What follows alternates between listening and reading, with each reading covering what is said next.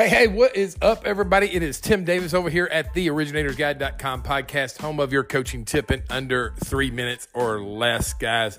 Here we are cruising in to January 9th, 2024. And I got to tell you, I'm getting reports from coaching clients that are having amazing success. I just got a coaching uh, client text this morning, early this morning. Seven contracts came in.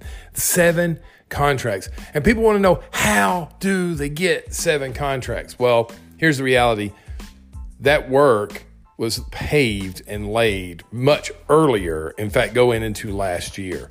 And so the point today of the coaching tip is, is that like what you're going to receive in the future depends on what you do today. It's the work you do today that pays off in weeks or months or later this year. But the longer you put off the work today, the more you delay your opportunities. And then when you delay your opportunities, what a lot of people do is they just blame it on other things. Well, rates are up and the market's bad and this is happening, that's happening. People out there, quite frankly, they have a lot more excuses than they do work ethic. It's sad, but that is what I see a lot of. People will excuse their way out of just about everything while they sit back and watch social media and they see the success of others and then they become discouraged. So, what I would challenge you today in your coaching tip is don't become discouraged. When you see the success of somebody else on social media, go, wow, you know what? That encourages me to step up my game. So, we all have choices. We can make those choices of how we feel when we see things. We don't have to, we can choose to be better or bitter. That's a personal choice that you get to make. You're in control.